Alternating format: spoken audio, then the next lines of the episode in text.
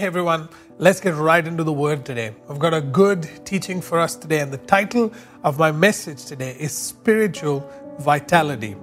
Last week we understood that we are on a race. The fathers of our faith were on their race, and every choice that they made compounded to the manifestation, the physical manifestation of Jesus on the earth. Now, all of the forefathers of our faith have did not have that picture in mind. All they did was with every choice that they made, they did it with full intention and obedience to God. If God told them, Leave your family and go, I'm going to give you a land, they just obeyed Him. But God took the obedience of our forefathers, the choices of our forefathers, the fathers of our faith, and through their choices manifested or compounded a manifestation of Christ on the earth. Now we look at after Christ, our lives, we look at every choice that we make also has a consequence, also has a compounded consciousness of Christ, the second coming of Christ on the earth. Now, when I talk about spiritual vitality, I'm talking about the provision, the spiritual provision of God to you and I that enables us to manifest the second coming of Jesus or to manifest Christ on the earth. Spiritual vitality, understanding uh, our spiritual vitality is very important for you and me. Spirit, now I'm going to give you some some definitions of spiritual vitality. So if you have your books, if you have your pens, if you have your phone, just quickly note them down because I want you to keep these definitions in mind throughout the entire message. Okay, right. So spiritual vitality is God's provision of abundance of life and His energy to you and me. Now we're talking about every single human being that there exists on the earth, we will have access to this provision of abundance of life and energy if we are born again, if we receive Jesus as our Lord and Savior, if we're in the kingdom, when we're in the kingdom of God, now we have access to this abundance of life and abundance of His energy in us. Spiritual vitality is being spiritually alive and spiritually alert. Spiritual vitality is God's ability in us to exercise our faith with zeal. See, a lot of times we, we think spiritual vitality is just, oh, you know, I have faith. I have faith. Yes, you have faith. But what are you doing with that faith? See, Jesus says, you know, the zeal for my house has consumed me. Jesus had faith, but he required zeal in order to be consumed with serving or building the ecclesia. See, we're all being called into a house. We're all being called into a family. We're all being called into being built into the ecclesia. The question is do you have faith for your life only? Or do you have faith for the house that God has called you to? Because the choices that you make may have consequences, good consequences for your life. But God is also thinking about the bigger body. He's thinking about the body of Christ and how every choice that you and I make today, based on obedience to the Word of God, compounds a manifestation of Christ on the earth. All of creation is longing for the manifestation of the sons of God. Who are those sons? Those sons are the ones who are being transformed into the image and likeness of their Son, Jesus Christ. Now, spiritual vitality means that we live at a higher state of consciousness of Christ in us. We live at a higher state of awareness of Christ in us. So, in essence, what I'm saying is spiritual vitality is the provision of grace to be fully conscious of the realm of the Spirit in and around you. See, we're all part of a realm. We're all being brought out of one realm into another realm. We've been brought out of darkness, which is one one king's dominion, and we're brought into the king's dominion, which is a spiritual dominion of the of his son. And so we must understand that when we're in the kingdom of God, when we're under the uh, under the influence, under the uh, when we're submitted to the to the king king's dominion in our life, there is a realm where he has full dominion and authority. And it is in this realm that you and I function. It is in this realm that you and I actually live our life. And it is in this realm that you and I, if, if you and I are not fully conscious of this realm, you and I don't live to the full potential of the life that God has called you and I to live. What is our intention when we obey the Word of God? Because God's intention when you and I obey the Word of God is not only for us to access the realm of the Spirit, not only access authority, not only access the blessings, the supernatural provision that of God in our lives, but also to think about Christ, to think about His body, to think about His church, to think about His ecclesia on the earth. See, we cannot just live our lives only thinking about ourselves. We cannot live our lives thinking only about what benefits us. We've got to live our life with what benefits the kingdom of God. Jesus says, Seek first the kingdom and his righteousness, and all these things shall be added unto you. Somehow, there is a, that we, we, we've allowed our lives and our mindset to be flipped the other way. We seek the kingdom of God because of what benefits us. We seek the kingdom of God where, where we put ourselves first in the kingdom and we look at our benefit in the kingdom before we seek God's benefit. I want to encourage you to, to believe with me for a lifestyle that you and I would seek God first and His benefit before we seek our benefit. See, the, Jesus, you know, God loved, so loved the world that he gave his only begotten Son. So God's intention of giving had to do with love. He loved you so much that he gave, which means he put you first. So if he puts you first, and if you understand that that is the dynamic of the realm of the spirit, then, then if for you to access or live in the full potential of the, of the realm of the spirit in your life, you've got to understand the dynamic of how he functions. The way he functions is he puts you first. And the way you access this realm, this, this endless energy, you access this abundance of life, you access this, this state of being alive and conscious and, and full of faith and full of zeal is by putting Him first, is by putting God first, by putting His church first, by putting His ecclesia first, by putting His kingdom first, by putting His nature first, by putting His desire first in our lives. And really, I, I, I really feel like I need to invite you into this lifestyle. Because, you know, we live in, in, in in this city and this nation where we come here not because we come to add value. The intention of coming into this city and in this nation is what can we get out of this place?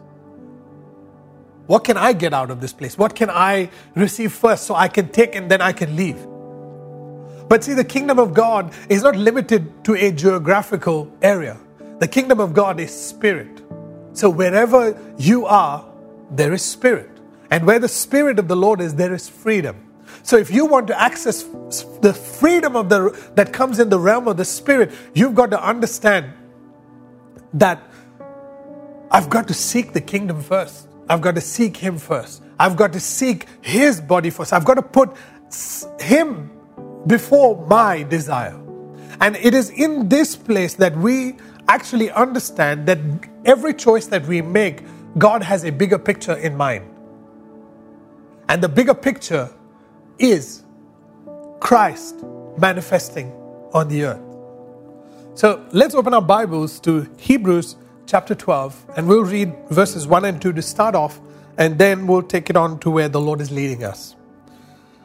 Therefore, we also, since we are surrounded by so great a cloud of witnesses, let us lay aside every weight and the sin which so easily ensnares us, and let us run with endurance the race that is set before us, looking unto Jesus, the author and the finisher of our faith, who for the joy that was set before him endured the cross, despising the shame and has sat down at the right hand of the throne of God. Now, the writer of the book of Hebrews is encouraging us to run the race that God has set before us, which means that God has set a race before us, a path before us, and you also can set a path for your own life. When you seek the kingdom first, you're saying, God, I choose the path that you have set for me. A lot of times we, we prefer, uh, because we see the path that God has for us, and it sometimes can be a, a little difficult, we, we, we want it easy. We choose a path that we think is easier. Uh, we, we choose a path that, that is wider. We choose a gate that is wider. Uh, we choose uh, things that in our life that we, we want it to happen easier. No suffering, please. Enough. I'm tired of suffering. You know, but the path that God has chosen for us is a difficult path. The path that you choose for your life, although it may be a good path, although you may achieve certain things, but you will never have access to the grace of God for your life. But the, the reason why grace is accessible for you and me in our lives is because we've chosen the path that God has for our lives. See, the path that God has chosen for us, man, that path is a difficult path. And we need the grace of God because it is the grace of God that every choice that we make on this path, when we look at ourselves, when we look at our lives, when we look at the past of how we've made our choices, all we should see is the formation or compoundedness of Christ in our lives. When we look at our past, when we look at, uh, uh, you know, uh, once we get saved, once we look at our past and the choices that we've made, if we walked on the path that God has for us, you should only see the formation of Christ. And we must understand that the reason why we have the Word of God in our life is so that when we choose the Word of God and live in obedience to the Word of God, the trail that we leave behind is the manifestation of Christ on the earth. So that when you look at your life, and you look at the past and the choices that you've made, you see the formation of Christ in your life. All you got to do is when you look at your past is you will only see Christ. You will see the forgiveness of sins. You will see um, uh, you will see sanctification. You will see justification. You will see righteousness. You will see demonstration of healing signs and wonders in your life. You will see miracle signs and wonders in your past. You, you will be able to see how, when you were given a choice to hate, you chose to love. That's looking at your past and seeing Christ being formed in your past. I'm reminded of this, this story uh, where Paul, you know, he's talking about how difficult his life is. And he talks about a thorn in the flesh. And he, he goes to God and, and he says, You know, three times I've asked God to take this thorn away from my life. And the response from God is, My grace is sufficient for you. That, that's kind of that's kind of weird if you if you understand. Paul has an adversary, a thorn in the flesh in his life, and he's asking God to remove the adversary. And God says, "My grace is sufficient for you." Which means every adversary in our life on this path that God has chosen, every adversary in my life, God is not busy trying to deal with my adversary. God is busy giving me His grace. So, so many times in our life, we're trying to deal with the problem. We're trying to deal with this adversary. We're casting out the demon and we're doing this and we're doing all of these things when God is saying, hey, listen, that adversary in your life, that thorn in your flesh, was a part of my plan for you. I know, I know, I know, I know what you're thinking. But he says, listen, I've got a bigger picture in mind for you. I've got a greater plan for you. And that adversary is coming in your life so that you can be spiritually awakened to the to the amount of grace that I have for you. The amount of the grace, my grace, my ability that I've given to you. I'm this adversary, if it wasn't for this adversary, you wouldn't need grace in your life. But because you have this adversary in your life, now you have access, you have become aware that you have access to an abundance, an abundance, a supply of God's grace, which means God's grace does not come to remove the thorn in your flesh. God's grace doesn't come to you so that you succumb to the adversary in your life. But grace enables you not to become a victim of your circumstances. But rather, grace enables you to see the purpose of your adversary in your life. See, the very thing that you're trying to cast out, the very thing that you're trying to deal with, the, the very person who's, a, who's being an adversary in your life, guess what? It was God's plan all along for that adversary to be in your life so that you could look to God and have access to a greater realm of grace in your life. So the, so the writer of Hebrews is saying that we're all running our race. We are all running our race, and winning is the only option. According to 1 Corinthians 9, he says, You know, all of you run the race. Hey, listen, run as if you're going to win the race. But let me tell you something. When you are running your race, the path that God has planned for you, is not only just your path, but the bigger picture is Christ's path. So when you are running in obedience to the Word of God, Christ is manifested on the earth.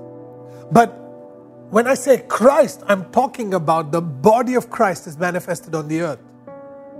See, when you and I are obedient and we're running on our path of life that God has for us, that path of life not only has you in it, but it also has every single person in our church in it.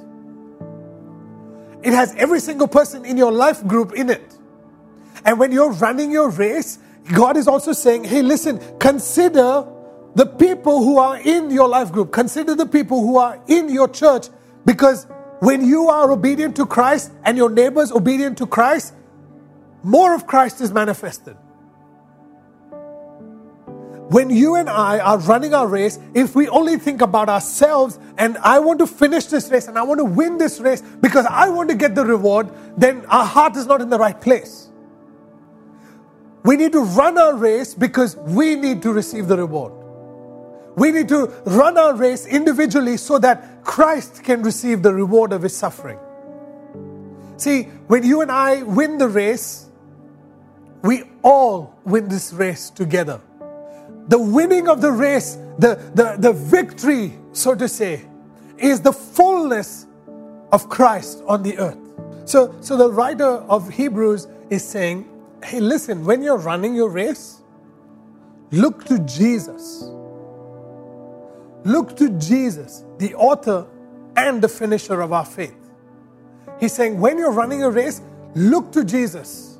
Why? Because Jesus also looked to the joy that was set before him with which he endured the cross, which means everything that you're enduring in your life, you will experience the pain of it if your eyes are not on Jesus. If your eyes are on Jesus, now, even though you endure the suffering, even though you endure the cross, even though you endure all the adversaries in your life, there will be a joy in your heart. One of the ways you know that your eye has shifted from, your gaze has shifted from Jesus onto the thing, onto self or on the things of this world, is look at the joy level in your life. Because if there's no joy in your heart in this walk with God, if there's no joy, if there's no zeal, there's no happiness, you are, there's no exercising of the faith because you love Jesus, then your gaze has shifted off Jesus, which means He is no longer the prize in your life. Which means He is no longer, you're not looking forward to being transformed into His image and likeness. Because our reward, ladies and gentlemen, is being transformed into the image and likeness of Jesus. And so the writer of Hebrews is saying, hey, listen, fix your eyes on Jesus. When you and I are more impressed with what the adversary is doing in our lives and we give it more attention, we, are, we have run off course in our life. The plan that the adversary has for your life is that you would run off course, you would get off course, you would stumble, you would fall, and you would run off course and not fulfill God's plan for your life to become Christ like. The enemy wants to make you like him. An adversary in your life wants you to be like an adversary, doesn't want you to be Christ like. And when you shift, when, when you shift your gaze off Christ onto your adversary and what he is doing in your life, guess what you become like?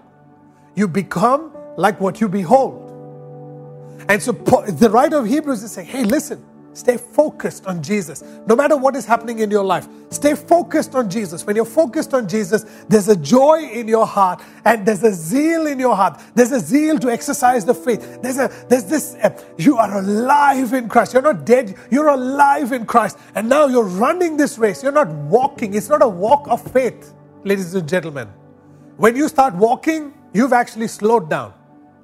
You're actually looking at the scenery around you. The enemy has caused you now to shift your focus onto everything else around you except who you should become like. So I want you to go now, since you're in Hebrews chapter 12, I want you to go uh, to verses 14. We must understand that we cannot run our race only with us in mind, like self in mind. You have to run your race keeping in mind that you're also part of a body. And as you run your race, it's important for you to consider that the body also runs its race. So, verse 14 says this Pursue peace with all people and holiness, without which no one will see the Lord. Looking carefully, lest anyone fall short of the grace of God lest any root of bitterness springing up cause trouble, and by this many have been have become defiled. I want to take this verse by verse, okay? He says, Pursue peace with all people, not just Christians, all people. He's saying, Pursue peace with all people. That word peace is the word shalom in Hebrew, and, the, and, and the word peace is not the absence of war. It's, it's saying, don't, in Greek, what it means is don't be in competition with other people. Don't be in competition with your brothers and sisters in church. Just remember, you're running a race to win, but we are also running our race to win. And winning is all of us being formed in the fullness of Christ. Which means if, if I'm being formed in the fullness of Christ and you are not, then I'm losing. That's why we do life experience every week. Is because we understand that we are running our race and it's important for the church now to also be running the same race that John and Kelsey is running. Very important that you understand that. So if you're a life coach in our church, if you're a pastor in our church, if you're a leader of any sort in our church, if you're a head in our church, whatever it is that you're doing, the race that you're running, it's important for your life group also to run the same race. It's important for your team to run the same race. Because you just cannot win the race and your team lose it. The pastor cannot win the race and the church lose the race. We've got to understand that when the pastors run their race, yes, they're running ahead, sure, but at the same time, the church is running with them the body of Christ is also being transformed as everybody is being transformed. The body is being transformed as everybody is living in obedience to the word. We must be very aware of this. And so he's saying this pursue peace with all people. And peace is not the absence of war. I want to, I want to, in Hebrew, the word peace is the word shalom. But it just doesn't only mean peace, like as in, oh, I'm, mm, I'm in peace, I'm in Zen at the moment. No, that's not what it means. That is, is one, one aspect of it is, is that. But peace, and I stumbled on this, is absolutely beautiful. Peace means overall well being. Okay, just think now. Overall well being. Peace is a, is a holistic word, not individualistic word. Peace is, is, is about corporate well being. Peace is about the well being of the ecclesia. I hope you understand what, where I'm going with this. People, individually, you want peace, but you don't want peace in the church for every single person. When we say, oh, shalom, when we say shalom, we're talking about peace within the body. The whole body has peace. When we say the word shalom, it means wholeness, it means prosperity of the whole body, not just individualistic now. I hope you understand what I'm saying. It's not about an individual person, it's about an individual person and the whole body. Come on, man. I hope you I hope you get this. This is a very powerful word. It's very intrinsic. It's very to the detail. And here we see that the writer is saying, pursue peace with all people. All people in your church, all people outside your church, with the governments, with everybody. Pursue peace. What does that mean? Peace is God's prosperity for the full body. But the Hebrew pictograph symbols for shalom is shin, lamed, vav, and mem. These are these four words, okay? And what these four words mean is peace means, shalom means to destroy the authority that binds to chaos. So, which means there's a there's a there, there's chaos that comes and it binds itself to you or me or to the body which means as individuals, when we're running our race, right, we, we recognize that sometimes chaos comes to our life and there's a certain authority that binds us to chaos. And when one person in the family is in chaos, the whole body now begins to get affected by it. See, when one person stops running their race, the whole body gets affected. You must understand that you, it is not a coincidence that you are in Life Church Global. You just didn't wake up one day and say, Well, you know, I'm going to go to Life Church Global because, you know, I like that pastor. I like, you know, I like how they do church and it's very modern and it's very this and very creative and it's very like that. Oh, I like that. No, ladies and gentlemen, the fact, if you trace the thought that told you to come to Life Church Global, guess where it came from? It came from God and it came from the Father. And the Father spoke to you and He said, Go to Life Church Global. He planted you in this church. Why? It's because it's important for us to understand that no matter what happens in our life, we need to stay planted in this house. Only reason is without this house, without you and I being a part of this house, Christ is not fully formed in the beginning of the year, I gave a prophetic word. God gave a prophetic word to us as a church, and He said, Tell the church that every single one of you is needed. Why are you needed? You are needed because every time you are in obedience to the word of God that is preached at Life Church Global, Christ is manifested. You are needed not because of how you serve. You are needed because as a body, we together manifest Christ on the earth. It's very powerful. And now, when one person in the family has been, uh, there's, a, there's something, there's an authority that they've submitted to in their life that is binding them to chaos.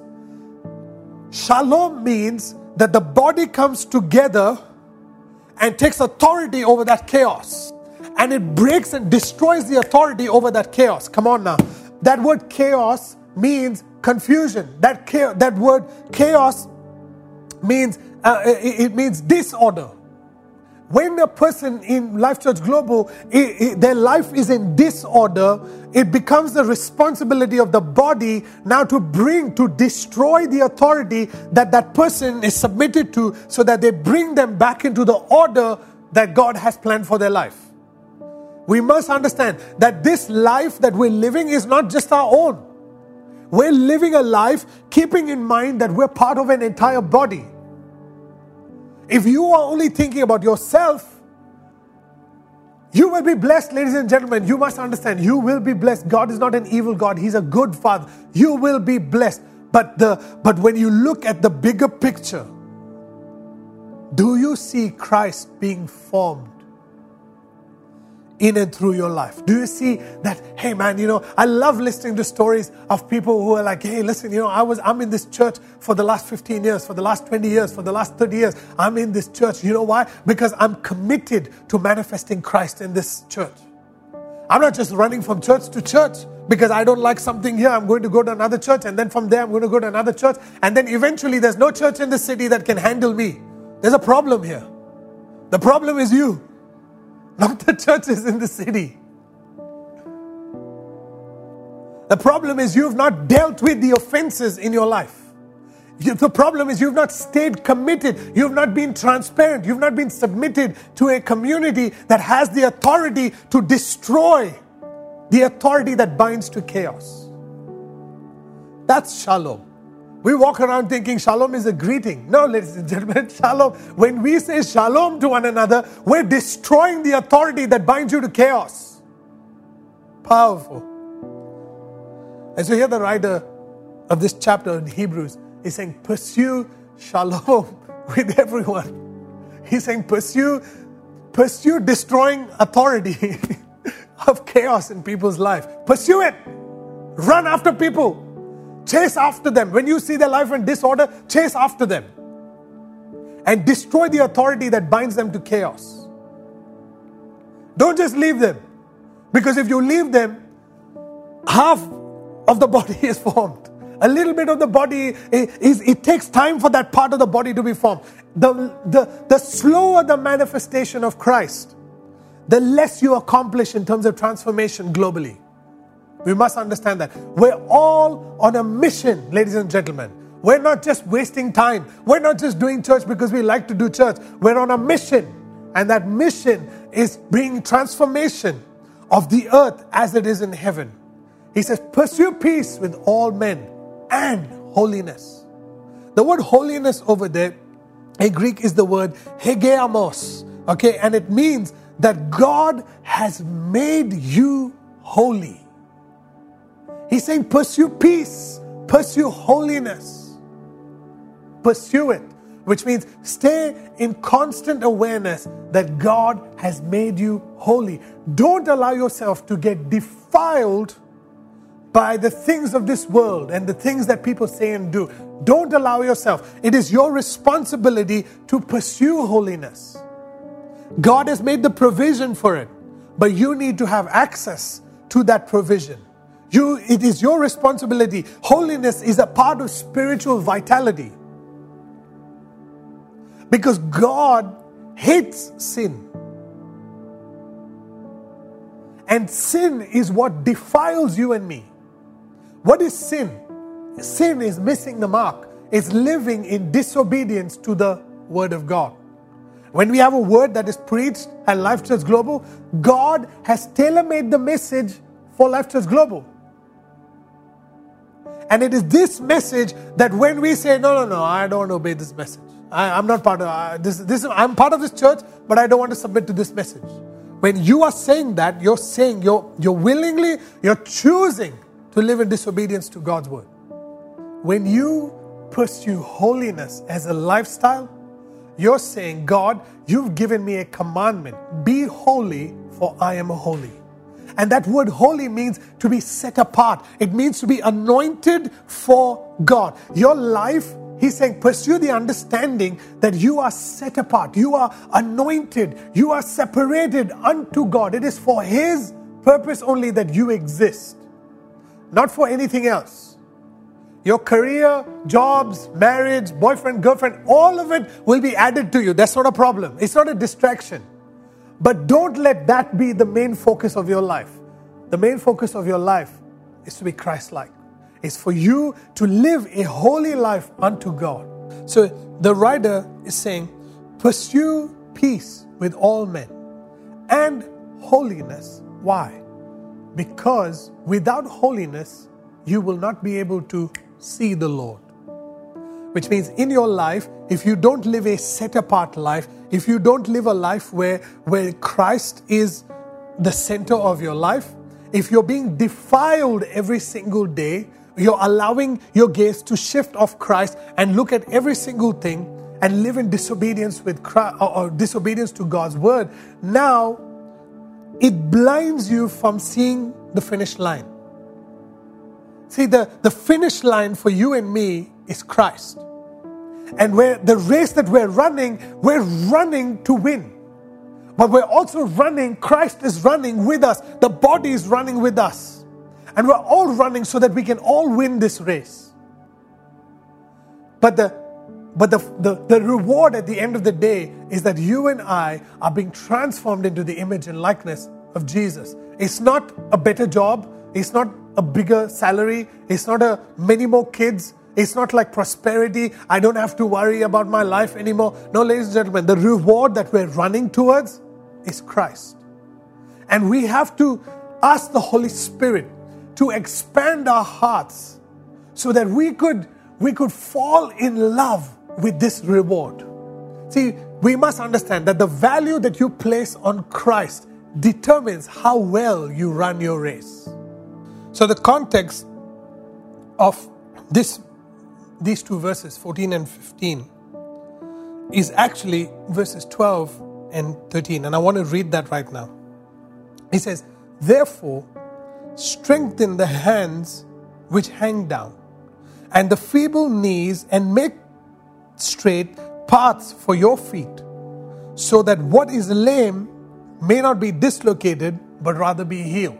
Which means he's saying, hey, listen, don't just think about yourself now, think about the people in your community. Because what happens to the people in your community affects you.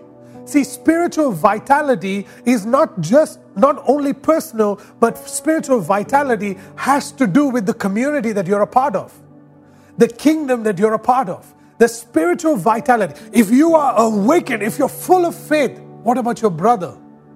What about your sister? And he's saying, there are people in our community today whose hands hang down.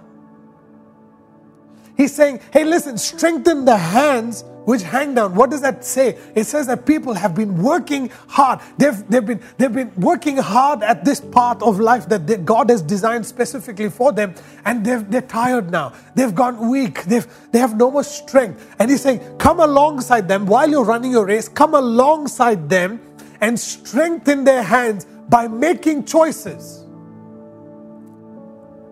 He says, make a choice to put community first in your life. Make a choice to, to put people in your life. Make a choice to, to place a, a value on the community that you're a part of, the people in your community. Do you even know that the people in your community are weak in this moment? Do you even know that the people in your community have feeble knees? Why do people have feeble knees? He, he goes on to say this in verse 13 make straight paths for your feet, so that what is lame may not be dislocated but rather healed. He's saying, Hey, listen, are you so only aware of your life that you don't consider what happens in your brothers and sisters' lives in the church?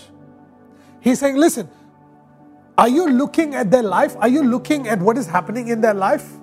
Because if you are seeing weakness in their life, if you if you if you are, are, are so aware of them when you're sitting down having a cup of coffee with them and they're talking and, and initially everything is fine everything is okay but as you spend time with them as you start getting deeper into conversation are you recognizing that they're weak they're having weak moments are you recognizing that they're, that they're not running their race anymore, but it's actually walking and now slowing down to a point where their knees have become weak, it's feeble? Do you even notice what is happening in your church? Do you even notice what is happening to the people in your life group? Do you even care for them?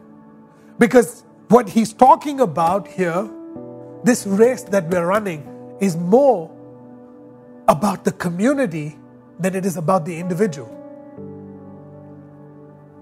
And he's saying, when you see that their path, that the path that they're on is, is, is bumpy, he says, make it straight for them. Sort of get into the John the Baptist ministry. He's saying this make straight paths for your feet so that what is lame may not be dislocated. Why, did, why do people become lame? It's because while they're on their path, somehow they got distracted by a scandal. Somehow they got tripped by a spider web. Somehow they got shot with a, with a broken arrow, and that broken arrow is now on the inside of them, and they're bleeding. And now they've, they've become lame, they've become maimed. And now they've, they're to a point where now they've become dislocated.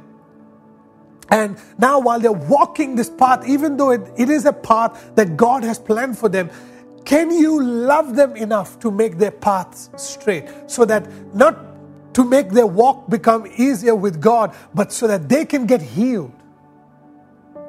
He said, Can you love your brother and sister who, who, has, who has gotten wounded in their walk with God, who have fallen down in, in, in their walk with God? And, and can you help them get up? And can you make their path easy? Can you help them study the word? Can you help them prioritize the word in their life? Can you help them prioritize the presence of God? Can you bring the values back into their life so that they can actually, instead of being dislocated and losing their limbs, they can actually step up and now get healed and begin to run the race that God has called them to run. See, because when you see your brother or sister who is weak, guess what? You might think you are strong, but corporately, as the body, we're all weak. And we're all slowing down. What the writer of Hebrews in this, in this chapter is asking us is to consider every single person that is in our life. Every single person that is in our church. Do you even know them? Do you even hang out with them? Do you even talk to them? Do you even love them? To a point where you are interested in what is happening in their life. Because if you're not, then you have been focused only on self. What can I get out of this church? Rather than what can I give to this church? What can I give to these people? See, we think that, that, the, that the ministry is only on stage. But here, the writer of Hebrews is saying that the ministry is more within the congregation then it is the responsibility of the pastor. The health of the church, the spiritual vitality of the church is actually not the responsibility of the man and the woman in front, but it's actually the person sitting next to you, the person in your life group. It's our responsibility to take care of one another, not just financially, but spiritually as well. The spiritual aspect of it is more important than the dynamic, the, dyna, the dynamic of the physical. The need for your life spiritually is more important than just providing money or giving food or doing stuff like that. Although that is very important and it communicates love and it should be done. But are you interested in, in really going deep down in relationship with the person to find out really what, what is happening in their life? Because he's saying that when we when we run our race, when we are when we're looking at that finish line, I've got to see my brother running with me. I've got to see my sister running with me. And if I don't see them, I've got to ask them the question. You're not getting off your path. This is the path. Considering one another. You can't just love God and not love your neighbor. Your measure of love for God is determined in how you love your neighbor as yourself. Now I want you to go to verse 15. And he says this looking carefully, lest anyone fall short of the grace of God. So he's talking about, hey, listen, strengthen their hands that hang down and the feeble knees, strengthen it, make their paths straight for your feet so that what is lame may not be dislocated but be healed. And verse 15 says, looking carefully, which means if you're not looking at your brother and sister's walk with God, if you're not looking at the race that they're running, if you're not, if you're not looking at, at the fruit that they're bearing in their life, then you're self focused and you have to shift now. You've got to shift. Your gaze is on Jesus. Your gaze is on Jesus, the finish line, but your gaze is on Jesus next to you. Oh, I hope you get it. The gaze, your gaze is on Jesus who's at the finish line, but your gaze, you should also look at how much of Christ is being formed in your brothers and sisters. Because the Jesus that you're looking uh, up ahead and the Jesus that you're looking next to you should be the same. You can't just look at yourself and say, okay, listen, I'm just, I'm getting, I'm being Christ like right now. I've got to look at my brother. I've got to look at Rabin. I've got to look at Murli. I've got to look at Chris. I've got to look at Kelsey. I've got to look at so many people. I've got to look at Danny. I've got to look at Maria. I've got to look at these people. Are they running at the same level that I am running? Where are they right now? What is happening in their life right now? What is the fruit? Let me hang out. Call them. Hey, let's hang out. Okay, what's happening in your life? Take interest in somebody's life. Take interest in the person who's next to you, in your life group. Take interest in your life coach. See what is happening in their life. Because if we don't, then we're, we're choosing to only see self being formed into the image and likeness of Christ and not the entire body. But the but God sees the bigger picture. He's looking at the bigger picture and he's saying, Oh, is Christ being formed in Life Church Global? Because that's what he wants to see. Because all of creation, we think that miracle signs and wonders happening in our church is great. And ladies and gentlemen, it is awesome. We listen to the testimonies of what God is doing in our lives personally, and it's awesome. But are you aware of what is happening corporately? What is happening to the ecclesia corporately? because that should matter. What is happening to the people in your life group? If people are not showing up for life group, you should be asking them the question why are they not showing up? If you're the person not showing up to the life group, why are you running away from the very body that is interested in giving you life? If you've been distracted, allow somebody in your life to help you get attracted to Christ. And so here he's saying, looking carefully lest anyone fall short of the grace of God. Now, this fall short of the grace of God is not a uh, is not a identity issue here. It's not a it's not it's not a, an issue of of being qualified for the grace of God. Fall short has to do with you and I.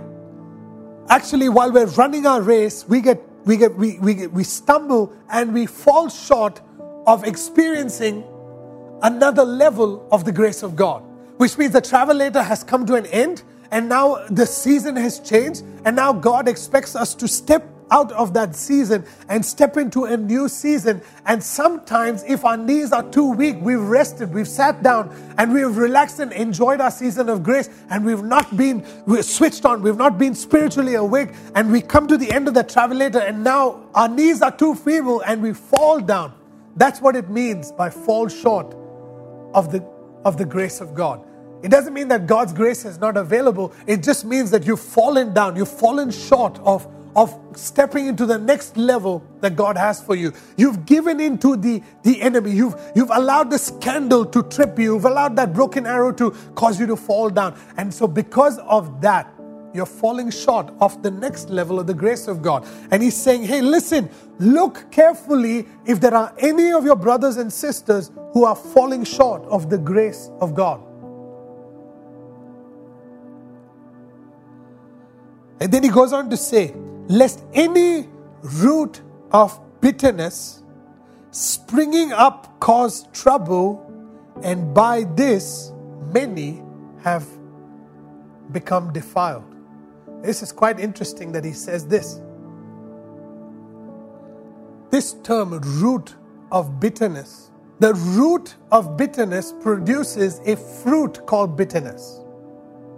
And when you, and what he is trying to say here is, is lest any root of bitterness springing up cause trouble. Which means, are you looking at what is happening in your brothers and sisters' lives in the community? Are you coming around them and are they bearing fruit of bitterness in their life? Because if they're bearing the fruit of bitterness in their life, they're not only just being defiled, but they're also defiling people around you. They're, they're, they're defiling people around them. And so, if bitterness is not dealt with in their life, if the root of bitterness is not dealt with in their life, then they will constantly create chaos and not shalom in the body of Christ. And so he's saying this now. He's saying this root of bitterness, this fruit, springs up and causes trouble, and by this many have become defiled. Which means when people in the congregation, this is not an issue with the pastor or the leader or any of that stuff. This has to do with people who you're hanging out with. And he's saying, watch carefully what kind of fruit are they producing? Because if you're not discerning of the fruit in their life, you by mistake can actually eat of the fruit of bitterness rather than the fruit of love, joy, peace, patience, kindness, goodness, faithfulness, gentleness, and self control. And when you eat of that fruit of bitterness in your life, guess what happens to you? Instead of being holy, now you become defiled.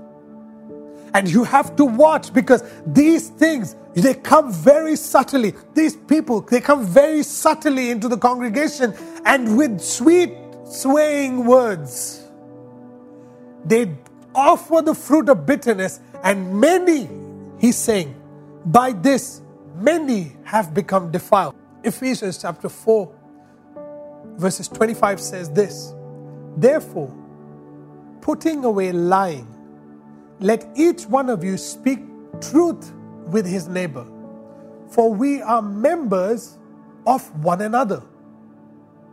We are members of one another. So, what is Paul saying here? He's saying, speak truth. Don't speak true words, right? Don't speak true facts, but speak the truth of the Word of God to one another. Why? Because it's the Word of God that builds each other up. The Word of God that builds the house, the Word of God that strengthens one another, the Word of God that strengthens us as a community so that we can run the race that God has for us as a church. And then he says in verse 29, he says, Let no corrupt word proceed out of your mouth, but what is good for necessary edification, that it may impart grace to the hearers. Come on now, this is powerful. He's saying, let no corrupt word, which means when you speak the truth, hey, listen, don't speak corruption to people. Don't speak rubbish to people. Don't speak things that, that cause them to fall short of grace. Verse 29 says, Let no corrupt word proceed out of your mouth, but what is good for necessary edification. You can edify when it's not necessary.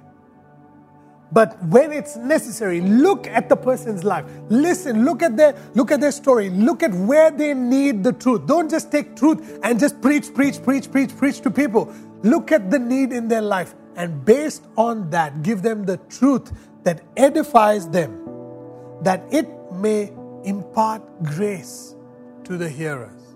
So he's saying that the responsibility to impart grace is yours and mine.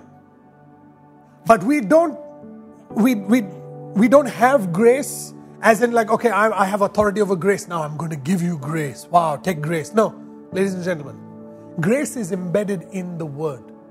And when you and I understand that, then when I speak the word of God to you, I'm imparting grace to you. Today, I'm imparting the grace of God to you because I've spoken God's word to you. So when you receive the word of God, when you receive this word, now the grace of God begins to fill in you so that you can now begin to run an extra mile. You can run an extra, you know, drive an extra kilometer. You can drive an extra 100 kilometers because of the grace of God in your life. Verse 31, very important verse. He says, Let all bitterness, that fruit, right? Let all bitterness, wrath, anger, clamor, and evil speaking be put away from you with all malice. He's saying, hey, let put all bitterness aside. I mean, get rid of that fruit of bitterness. Get rid of wrath, as in acting like fast without thinking, acting fast. He says, remove anger, clamor, and evil speaking. Be put away from you with all malice. And be kind to one another, tender hearted forgiving one another, even as God in Christ forgave you.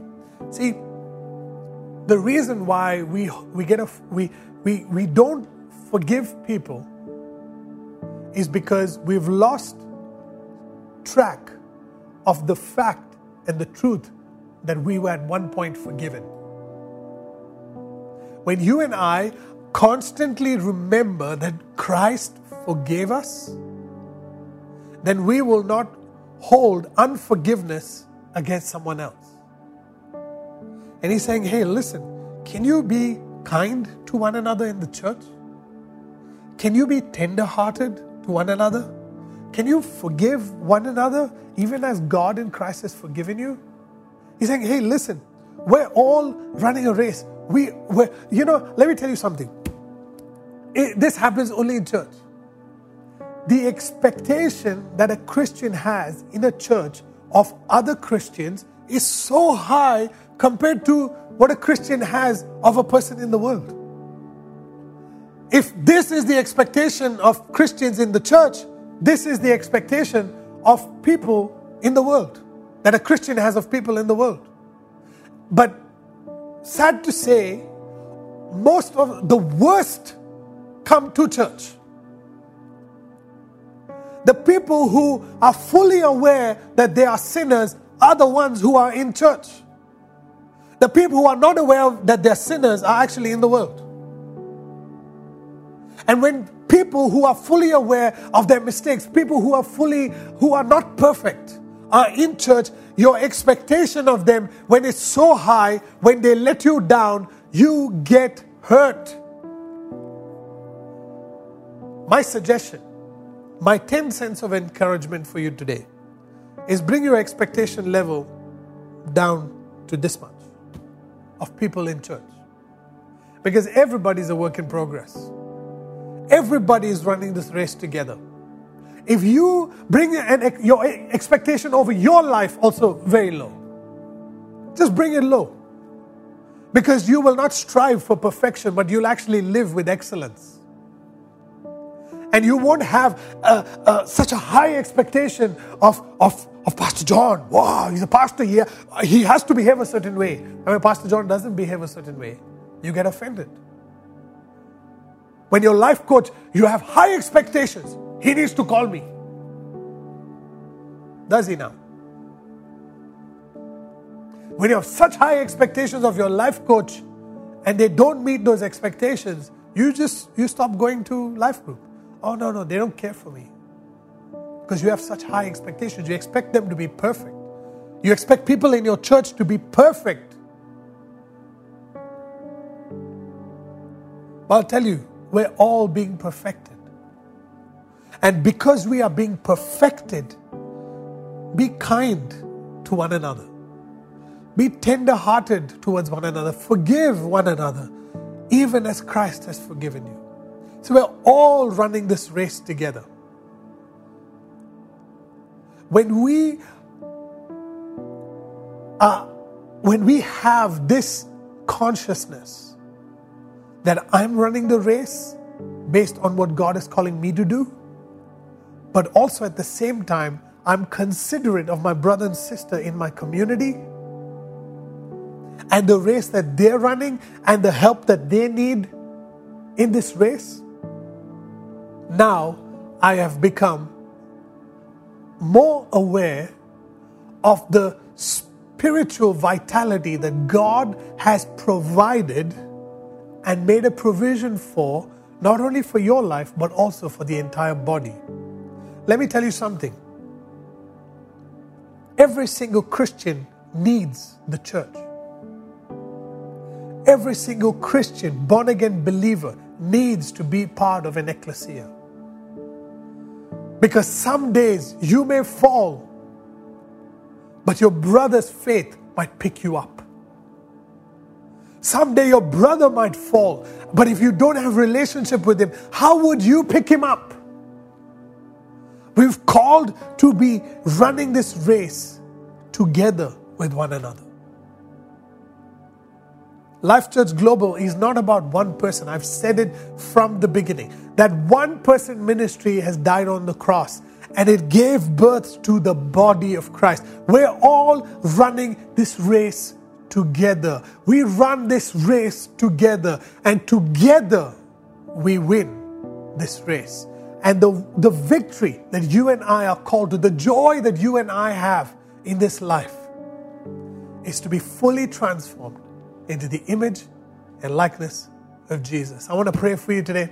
I know this word has been a, a, a, bit of a stretching word for us to, to understand, but I pray that, that as you you listen to it again, as you allow the, the Holy Spirit to reveal what, what He's saying in His Word to us today, I truly believe that this community will be strong. This community will be full of faith. This community will be fully aware of how spiritually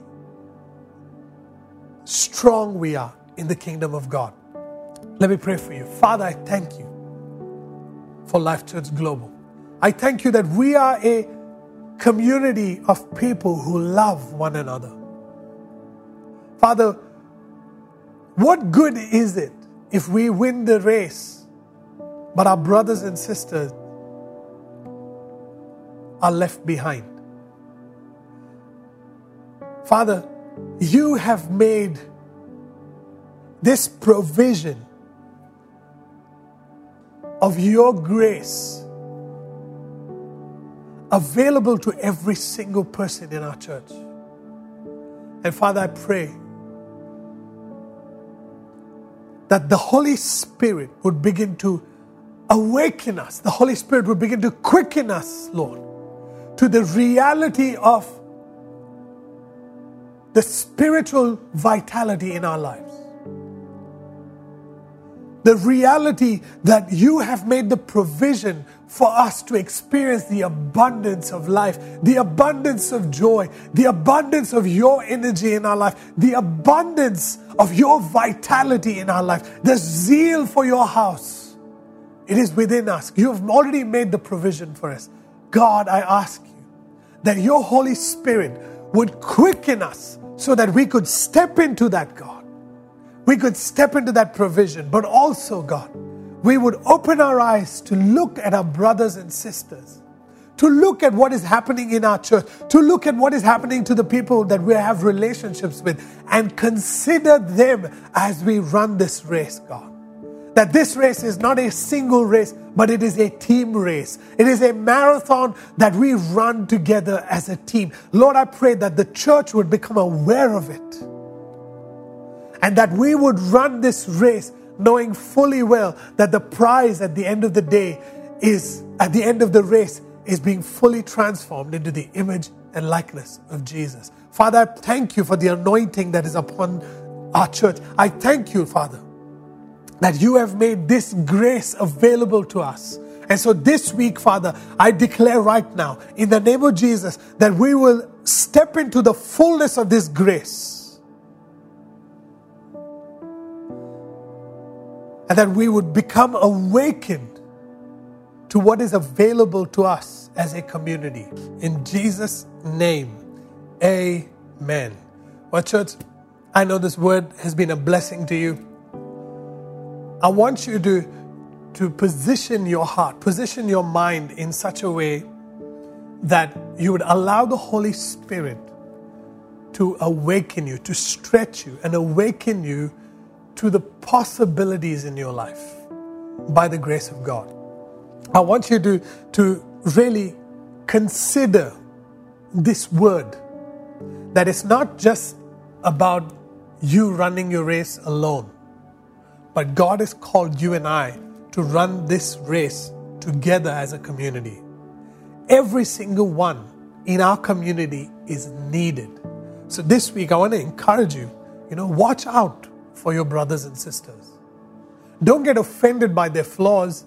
Don't eat of the fruit of bitterness in their life, but watch out for them. Feed them love, joy, patience from your life, long suffering. Feed them the fruit that is that is that that the Holy Spirit births in your life. Watch out for them. Take them out for a cup of coffee. Hang out with people. Grow the life group with the intention of getting to know people so that people can, so that you can speak into their life and people can also speak into your life. Look to be, look to encourage people and, and be encouraged in, in the community. Don't look for what you can get out of it, but actually look for what you can give to the community. So this week, I want to encourage you to have a powerful week full of the grace of God. I want to encourage you to pursue peace, pursue holiness, forgive one another, be tender hearted towards one another, love one another. Speak the word that imparts grace into one another this week. And I know that you are going to have a phenomenal week this week. So I bless you and we'll see you next week. God bless. Bye.